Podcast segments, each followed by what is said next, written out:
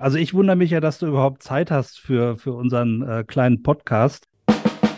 Ja, die nehme ich mir natürlich.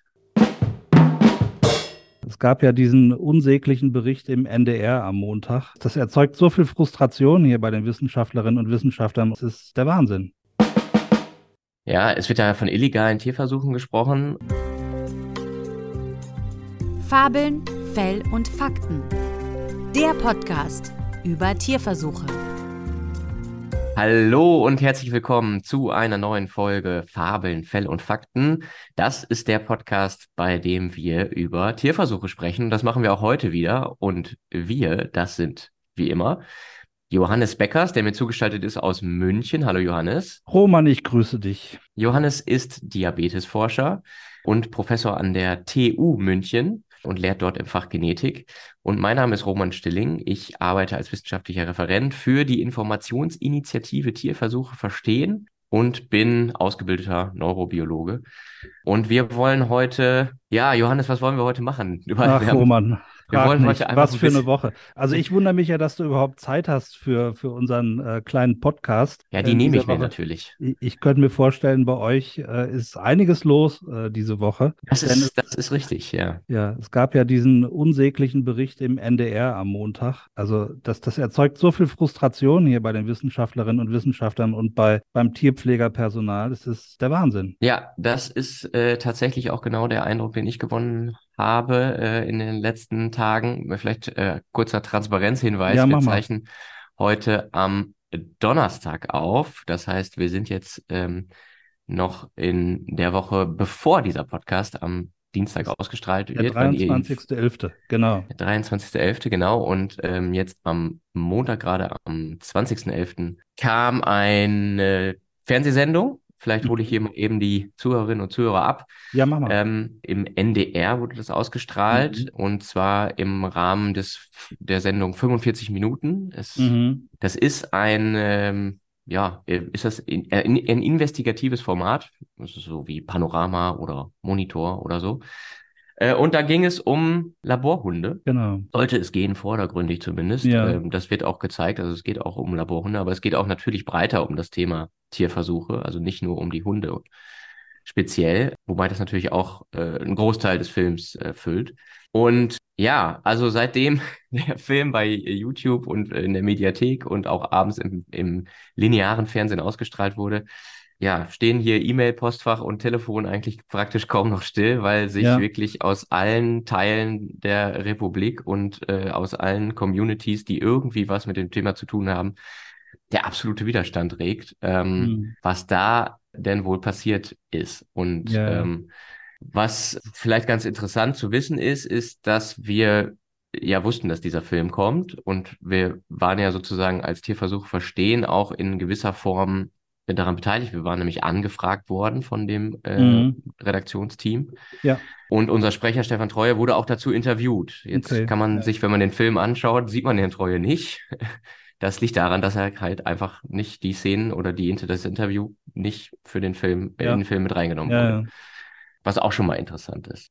Überhaupt ist in der ganzen Vorbereitung darauf so der Eindruck entstanden, dass da das Rechercheergebnis eigentlich schon feststand und mhm. man, man sich aber natürlich mehrere Stimmen noch reinholen wollte, äh, damit man hinterher sagen kann, ja, wir haben ja auch die Wissenschaft gefragt, mhm. irgendwie, ja, ja, wie sie genau. dazu stehen. Ja, ja. Es war aber nicht klar, dass es um Laborhunde gehen würde. Es war auch nicht klar, dass in der Recherche, und das ist auch noch ein weiterer Punkt, der äh, da noch mit reingemischt wurde, äh, die Behörden abgefragt wurden, wie viele Verstöße es gegeben habe in den letzten Jahren gegen richtig, genau, äh, ja. geltendes Recht. Das ist ja also dann da ging es ja ein bisschen um das Thema, wird denn überhaupt richtig kontrolliert? Ne? Äh, genau, wird denn überhaupt wird richtig kontrolliert? Einerseits die These aufgeworfen, nee, es wird eigentlich gar nicht richtig kontrolliert, denn äh, angeblich würden die immer äh, vorher angekündigt, diese, diese Besuche. Äh, das ist sicherlich nicht so, dass sie immer vorher angekündigt werden. Mhm. Aber sie werden halt oft vorher angekündigt, weil man natürlich auch die entsprechenden Personen treffen möchte, die für den Tierversuch verantwortlich sind. Äh, mit denen will man natürlich auch reden. Und äh, die müssen einem natürlich auch zeigen, wie man dann äh, Sachen dokumentiert und ähnliches. Genau. Ja, also ähm, es fehlt. Genau. Also einerseits der, der Entschuldige, einerseits ja. der Vorwurf, also es wird nicht kontrolliert und andererseits dass man eben bei der Kontrolle eben auch schon mal feststellt, dass irgendwas nicht in Ordnung ist. Das Schlimme ja. ist dann die Verallgemeinerung, die daraus geschlossen wurde, finde ich, dass eben in der Forschung ja äh, Dinge passieren, die oder äh, ja Forschung gemacht wird, die nicht in Ordnung ist. Das ist eine ganz grobe Verallgemeinerung. Ja, es wird ja von illegalen Tierversuchen gesprochen. Das war ähm, der Begriff, genau, ja. Genau, und dann wird halt gesagt, irgendwie Abweichung von den Genehmigungen. Ja. Ich habe das kürzlich in einem Interview für den WDR 5 auch äh, schon mal so ein bisschen versucht ja. einzuordnen. Ja. Eine Abweichung von der Genehmigung hat man schon, wenn man zum Beispiel ein anderes Schmerzmittel einsetzt, als in dem Antrag steht, weil zum Beispiel das Mittel, was man eigentlich einsetzen wollte, gerade nicht lieferbar ist ja. oder so. Ja, genau. Ne? Also das soll das jetzt natürlich nicht verharmlosen. Es mag durchaus da echte Verstöße gegeben haben. Das wissen wir natürlich alles nicht, weil mhm. die Rechercheunterlagen ja nicht öffentlich sind. Das wird ja halt einfach da behauptet. Und es wird halt vermischt und wir wissen nicht ganz genau, was, was da jetzt konkret vorgefallen ist. Mhm, genau, ja. Ja, also das Schlimme, weißt du, was mich so ärgert, ist, wir sind jetzt gerade in so einer Phase, wo die Wissenschaft wirklich, und ich meine, wir machen das ja auch, ja. Wir, mhm. wir sind der Überzeugung, man muss transparent über Tierversuche berichten. Wir machen das, wir bemühen uns. Wir wollen das sachlich darstellen. Es gibt die Transparenzinitiative, da schließen mhm. sich immer mehr Institutionen an und sagen, ja, das ist richtig, wir müssen darüber reden, was wir machen. Und dann kommt so ein Bericht, wo jeder sagt, ja, also da siehst du doch, was passiert, wenn man, wenn man äh, Journalisten reinlässt. Also das finde ich so frustrierend, weißt du. Und das gibt natürlich jetzt natürlich allen, die sagen, nee, wir müssen hier die Schotten dicht machen, wir ja. lassen keinen rein. Die kriegen dadurch natürlich alle Futter jetzt wieder, ne? Ja, das, das muss ich auch ehrlich sagen. Also wir, wir haben auch wirklich jetzt in letzter Zeit mit vielen äh, Tierpflegenden gesprochen, äh, teilweise auch welchen, die tatsächlich mit Hunden zu tun haben und den wirklich, die wirklich richtig wütend waren, ja, über das, was sie da gesehen haben, dass äh, ja. teilweise, ne, wie mit den Hunden umgegangen wird, wie dargestellt wird, dass die da äh, gequält würden und äh, alle traumatisiert sind und so weiter und so fort. Ja. Also es fehlt einfach die komplette Perspektive und ich kann auch in gewisser Weise verstehen, dass die dann in der Sendung sagen, ja, wir durften nirgendwo filmen, ne?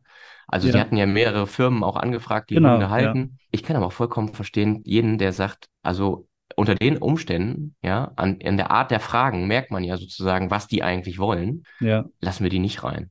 Also Transparenz, ja, mhm. aber halt nur bei echtem Interesse und nicht bei, wir wissen eigentlich schon, was wir sagen wollen, wir brauchen jetzt genau. nur Bilder dazu. Genau. Und wir schneiden das dann genau so, dass ihr besonders schlecht ausseht. Äh, also das fand ich ja auch nicht okay, wie das da gemacht wurde, ja. Und dass dann auch so, so Interviews, wie das mit dem Professor Treue rausgelassen werden, das ist einfach nicht in Ordnung. Was mich ja dann auch noch gestört hat bei dem Beitrag, war die meiner Ansicht nach sehr starke Überbewertung von, von Alternativmethoden, In-vitro-Methoden. Äh, da wurden ja zwei Firmen wurden ja da ganz klar hervorgehoben, ähm, Tissues und, und Roche. Äh, mhm. Äh, da wurden ja relevante Personen befragt und es wurde ja so dargestellt, das eine war das Beispiel der, der Leber in so einer Kollagenmatrix. Ähm, mhm. Das ist natürlich richtig, die können dafür humane Zellen verwenden. Das ist ein Riesenvorteil dieser Alternativmethode. Mhm. Aber das ist natürlich noch was ganz anderes als eine echte Leber, die in einem Organismus drin ist, wo halt äh, so eine Leber vaskularisiert ist, also wo Blutgefäße durchlaufen, die äh, innerviert ist, die ausgesetzt ist einem Immunsystem. Das ist natürlich nochmal was ganz anderes als so eine, so eine In-vitro-Leber in, in einer Kollagenmasse. Ja, das hat mich, hat mich auch geärgert, dass das so gezeigt wurde. Ich glaube, ein Ausdruck war sogar, man könnte einen halben Menschen auf einen Chip bringen. Das ist doch völliger Unfug. Und vor allen Dingen die Leute, die das machen mit ihrem Tissue Engineering, das ist super, das ist toll, wir brauchen das und das ist total klasse, mit diesen Experten zu reden, die das machen. Ich, hab, ich bin in Thesis-Committees drin, wo wo das auch gemacht wird. Die machen fantastische Forschung. Aber auch die sagen, ja, wir brauchen natürlich auch noch das Mausmodell oder das Tiermodell, um überhaupt äh, zu sehen, wie, wie gut sind denn unsere In-vitro-Systeme. Das fand ich völlig überbewertet in diesem Beitrag.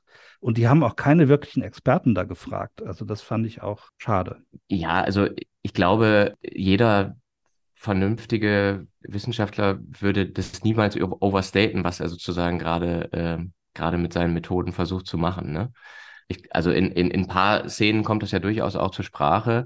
Was ich halt krass finde, ist sozusagen am Ende der, der, der, das Fazit des Films ist ja, es gibt Alternativmethoden, die Leute sind nur unwillig, sie einzusetzen. Ja, es, ja. Es, das wird ja auch immer wieder betont. Zwischendrin ja. dürfen ja mehrere Leute sagen, es gäbe irgendwie eine Lobby, die da irgendwie gegenarbeitet. Und das natürlich, ja. also es könnte falscher nicht sein. Es ist also an so, so vielen Ecken und Enden einfach fehlt ganz wichtiger Kontext. Es sind Dach Sachen ausgelassen. Es, es werden Dinge äh, behauptet, aber nicht eingeordnet. Und äh, das ist halt wirklich also das, das schädigt einfach an, an vielen Ecken und Enden. Mm, yeah. Und ich, um nochmal darauf zurückzukommen, was du gerade gesagt hast, ich glaube auch, dass es zu einem Zeitpunkt kommt, wo wirklich eigentlich viele sagen, ja, wir wollen eigentlich viel offener darüber kommunizieren. Und ich mm. hoffe, dass es eben nicht so passiert, wie du gerade ja. sagst, äh, schottendicht, sondern ich hoffe, ja. dass genau das Gegenteil passiert und sagt, wir müssen jetzt endlich dann noch viel mehr äh, offener darüber reden und damit sich sozusagen dieses,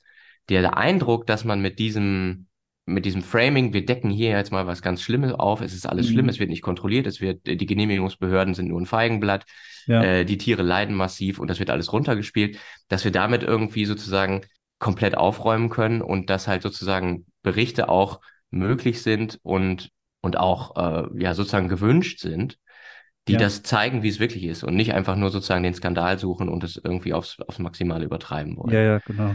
Du, und ich glaube, also wo wir jetzt beim Thema Wissenschaftskommunikation ja quasi sind, ich, ich finde, du hast einen super Punkt gemacht, du hast einen Artikel geschrieben für äh, Wissenschaft, Kommunikation und da hast du den Punkt gemacht, dass ein Fehler in der Kommunikation in den letzten Jahren auch gewesen ist, dass man das sehr stark dissoziiert hat. Also einmal die mhm. Kommunikation über Tierversuche und die Kommunikation über Forschungsergebnisse. Ja, mhm. Also man diskutiert entweder über Tierversuche oder man diskutiert über die tollen neuen Forschungsergebnisse ja. ähm, und vergisst dann dabei darüber zu reden, wie diese Forschungsergebnisse entstanden sind, nämlich auch im Tierversuch. Und diese Dissoziation, die führt natürlich immer dazu, dass man immer nur mit bestimmten Leuten spricht.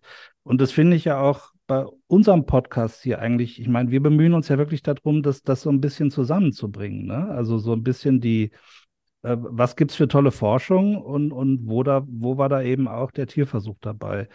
Ich glaube, das ist auch, äh, also ich glaube, das, das machen wir ganz, ganz richtig hier, oder? Äh, äh, genau, das versuchen wir ja immer, ne? Also äh, ich wurde von der Plattform wissenschaftskommunikation.de angefragt, die wird von äh, unter anderem Wissenschaft im Dialog äh, betrieben. Mhm und äh, mal darüber zu schreiben, so wie mein Eindruck ist, wie die Wissenschaftskommunikation zum Thema Tierversuche aussieht. Und ich habe dann mhm. versucht, mal so ein bisschen zu äh, herzuleiten, so woher kommt das eigentlich, wie, wie wo sind wir eigentlich in, in dieser gesellschaftlichen Debatte? Ja. Und wie sieht Wissenschaftskommunikation zum Thema Tierversuche heute aus? Ich meine, mache das ja jetzt auch schon seit ein paar Jährchen hier. Und äh, genau, das war mir ein ganz wichtiger Punkt, darauf aufmerksam zu machen, dass halt wir irgendwie ganz oft und im, im Prinzip hat dieser Podcast ja auch so gestartet und ich finde, wir mhm. haben da eine ganz gute, vielleicht mögen die Hörerinnen und Hörer uns darin bestätigen, ob das denn tatsächlich so ist oder ob wir das nur so denken, mhm. so eine Wendung hingelegt. Wir haben halt auch geguckt, okay, wir wollen uns erstmal auf Tierversuch spezifische Themen konzentrieren ja. Ja. und versuchen das aber mehr und mehr auch immer in den größeren Kontext zu stellen, der Forschung, ja, der Biologie. Mit der, ne? mit der tollen Biologie. Also wir wollen eigentlich Werbung für Biologie machen, also nicht für den Tierversuch. Ne? Also, ja, genau. Und das haben wir gar nicht, das war gar nicht wirklich so eine bewusste Entscheidung, dass wir das mhm. jetzt irgendwie strategisch gemacht haben, sondern wir sehen einfach, dass das sozusagen, ja, einfach, dass das so natürlich einfach passiert. Wenn man, ja. wenn man darüber breiter spricht, dann muss man das im Kontext sehen. Also es ist kein isoliertes Thema. Ja. Es gibt auch nicht, ja. und das wird ja auch leider immer wieder äh, in Diskussionen immer gesagt, der Tierversuch. Es gibt nicht den Tierversuch. Es gibt mhm. total viele verschiedene Tierversuche, es sind immer Einzelfälle. Und vielleicht kann ich in dem Zusammenhang auch nochmal auf eine frühere Folge von uns äh, hinweisen, weil auch das war ja in der RNDR-Recherche drin, dass dieses ganze Genehmigungsverfahren ähm, nur ein Feigenblatt wäre, weil ja, ja 95 Prozent genehmigt werden. Also es sind ja die Argumente, die hören wir ja alle auch schon seit Jahren und jetzt. Ja. Und das haben wir ja sehr schön in der allerersten Staffel schon, Folge 6, äh, habe ich gerade genau. nochmal nachgeguckt. Ja. Ähm, S1, schon besprochen. E6. Genau, wie, da geht's. Wie läuft dieses Genehmigungsverfahren ab, ne? Ja. Und ja, ich meine, äh, natürlich sind 95 Prozent ist natürlich ein hoher Anteil, der genehmigt wird, aber es wird eben auch nicht alles genehmigt. Das liegt aber hauptsächlich daran, dass die Auswahl, die erfolgt, bevor das überhaupt in diese Ethikkommission reinkommt. Also erstens wird in den Institutionen natürlich genau geschaut, was gehen denn hier für Tierversuchsanträge raus. Mhm. Also äh, für unser Zentrum kann ich es auf jeden Fall sagen, dass, das wird sehr, das ist, äh, erstens geht da sehr viel Arbeit rein, Monate von Arbeit. Das ist wie, wie ein Hausbau, ja, also ja. Äh, von den Formalitäten her. Klar. Und natürlich überlegt man sich das zigmal, ja, wie mache ich das richtig, wie mache ich das am besten und äh, dann gibt es eine Genehmigung, ob das Ding überhaupt raus darf, ja. Das heißt, die Tierschutzbeauftragten schauen da erstmal drauf. Und dann geht es erst in die Behörde und dann sagt die Behörde möglicherweise nochmal, da fehlt noch was, ja, und mhm. äh, dann ist das noch lange nicht in der Ethikkommission gewesen. Ja, äh, also da passiert sehr, sehr viel, bevor das überhaupt in die Ethikkommission kommt. Äh, die Ethikkommission sieht eigentlich nur die, die guten Anträge, sage ich jetzt mal. So ja, und selbst, und selbst dann äh, kann es auch sein, dass sie äh, auch Anträge sehen, wo natürlich äh, dann, wenn verschiedene Expertise zusammenkommen, ganz äh, viele Rückfragen entstehen. Ne? Also ja, oder man sagt, äh, unter den und den Umständen würden wir aber was anderes vorschlagen oder so. Ne? Ja. Also da entsteht ja eigentlich auch wirklich dann äh, nochmal die Rückkopplung mit den mit den Antragstellern und so weiter. Und bis dann sozusagen mal ein Antrag genehmigt wird, da, da, da passiert ja ganz viel davor. Und du hast gerade gesagt, das ist ja. wie ein Bauantrag. Und im Endeffekt ist es auch so. Also auch bei. Bauanträgen würde man ja, äh, wenn man guckt, wie viele werden denn genehmigt, eine sehr, sehr hohe Zahl finden, obwohl natürlich, natürlich ganz viele Leute beklagen, mein Bauantrag wird nicht genehmigt. Ja. Wie passt das zusammen? Das passt so zusammen, dass halt ja die Behörde auch dafür da ist und die, dieser Genehmigungsprozess dafür da ist, die Anträge genehmigungsfähig zu machen, selbst wenn sie, mhm. wenn sie eingereicht werden, noch nicht sozusagen allen Ansprüchen zu 100 Prozent genügen. Man ja. müsste das eigentlich, wenn man wissen, wenn man sich wirklich dafür interessiert und fragt, wie viele Anträge gehen denn sozusagen in den Prozess rein und wie viele werden hinterher genehmigt, äh, so wie sie vorher waren, da müsste man ja. sagen, wahrscheinlich fast keiner. Ja, ja also genau, ja. Äh, genau so und, ist es. Ja. Und dieses Prozedere, was da in der in dieser Zwischenschritten, in diesen Zwischenschritten abläuft, das eben genau dazu da, um die Anträge so gut wie möglich zu machen, die Versuche, die hinterher tatsächlich durchgeführt ja, werden. Ja, genau. Und dafür natürlich braucht, also wenn, wenn es so wäre, dass es einfach nur abgenickt wird, wofür brauchen wir denn dann die Kommission? Wofür genau. brauchen wir denn ja. dann die Tierschutzbeauftragten und die Behörde? Dann kann man ja einfach sagen, wir stellen einen Antrag, der wird genehmigt, bums, fertig aus. Dann würde das auch einfach ganz schnell gehen und wir bräuchten uns nicht irgendwie die ganze Mühe machen. Ja. Das ist ja die Behauptung, die dahinter steckt, ne? dass man eigentlich das gar nicht bräuchte. Aber tatsächlich ist doch dieses Verfahren genau dazu da, sicherzustellen, dass bestmöglicher Tierschutz und bestmögliche Forschung zusammen äh, möglich sind. Genau, so sollte es sein. Aber jetzt gibt es ja noch einen Sonderfall. Dieser Sonderfall äh, findet statt in Bremen. Äh, ich ja. glaube, du hast da die, die äh, Details besser drauf als ich. Magst du mal kurz erzählen? Ja, äh, Bremen ist ja sowieso seit langem äh, ein heißes Pflaster für das Thema Tierversuche, weil seit, ich glaube, jetzt fast 20 Jahren der Professor Kreiter Affen da hat und mit denen Hirnforschung betreibt. Mhm. Und das ist ja immer schon hoch umstritten gewesen in der Bremer Bürgerschaft, also in der Politik dort. Ja. Und äh, es ist jetzt so, dass äh, halt jetzt mal wieder ein, ein äh, Antrag für einen neuen Versuch eingereicht wurde. Und da hatte die Behörde kurioserweise schon bevor sie das Schreiben, den Bescheid rausgeschickt hat, schon angekündigt in der Presse, sie wolle das gerne ablehnen. Mhm. Vorab. Ja, genau, vorab. Ähm, und das ist jetzt auch passiert. Also mhm. ähm, ist auch abgelehnt worden. Ja. Es gab da offenbar mehrere Gutachten, die eingeholt worden sein sollen. Die liegen mir nicht vor, die sind auch nicht öffentlich. Ja. Was halt total interessant ist, ist, dass darin begründet wird, und das, es gibt auch eine Pressemitteilung der Behörde dazu, mhm. warum sie das abgelehnt hat. Ja. Und was sie im Kern eigentlich sagt, ist, Erstens mal müssen wir, äh, will sie die Schmerzen, Leiden, Schäden, also die Belastung für die Versuchstiere viel höher bewerten, als das mhm. Und auch im ganzen Rest der Republik überall ähm, so Usus ist. Okay. Und dann will sie sagen, dagegen zu halten, ne? wir haben es ja immer mhm. mit einer Abwägung zu tun, dagegen mhm. zu halten ist halt sozusagen der ähm, Erkenntnisfortschritt oder der Nutzen ja. sozusagen, der sich für äh, die Menschheit daraus ergibt. Und der sei ähm, überhaupt nicht nachweisbar, weil es ja keinen klinischen Nutzen gibt. Obwohl mhm. ganz klar ist, dass es ja eine grundlagenwissenschaftliche genau, Fragestellung ja, ist. Ja. Und ähm, was Sie jetzt sagen, und das ist wirklich, also meiner Meinung nach, ähm, äh, gehört das aufs Schärfste kritisiert, auch aus, mhm. aus, aus allen Bereichen der Forschung, dass mhm. Sie wirklich sagen, auch der Grundlagenforschung sei der klinische Nutzen äh, zuzurechnen. Also es müsste einen klinischen Nutzen geben in greifbarer Nähe, sonst sei der Versuch in der Grundlagenforschung nicht ethisch vertretbar. So, wow, das ist die okay. Einschätzung der Behörde. Ja. Das dann, auch zum ersten keine, Mal, dass... dann hätten wir keine Corona-Impfstoffe gehabt. Nee, genau. No way. Also haben wir auch schon mal drüber gesprochen. Das geht zurück auf Experimente in den 80ern. Genetische Experimente, um zu schauen, ähm, wenn ich RNAs injiziere, mache ich da Protein draus, kann ich da Phänotypen mit wieder zurückbringen, retten sogenannte Rescue-Experimente, das, das war in den 80ern, letztes Jahrhundert. Die haben ja, nicht dran gedacht, kann ich das also, als ich äh, finde da, benutzen. Nee, also was, was, was, was so ein Satz halt wirklich zeigt, ist, äh, also man versteht einfach den, den Forschungsprozess überhaupt nicht. Man versteht gar Ja. nicht, wo die ganzen Sachen herkommen. Ja. Und das ist auch genau, finde ich, mein Punkt, wo wir auch sagen müssen, okay, da müssen wir auch wirklich noch viel besser erklären, Ja, woher das alles kommt.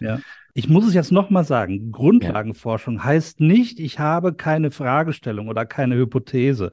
Grundlagenforschung heißt, ich habe nicht einen direkten Bezug zu einer Anwendung. Ja? Grundlagenforschung heißt nicht, ich mache, was ich will. Ja?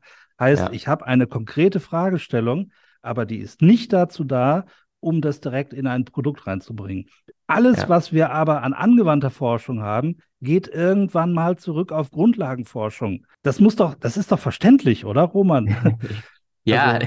Also, aber ich, höre es immer wieder schön, dass du, falsch. dass Ich- du dich ich hab- da so drüber aufregst und du hast auch vollkommen Ja. recht. Also äh, Ich lese mein, immer wieder, immer wieder, dass Grundlagenforschung ist zweckfrei. Das ist völliger Quatsch, ist es nicht. Ja.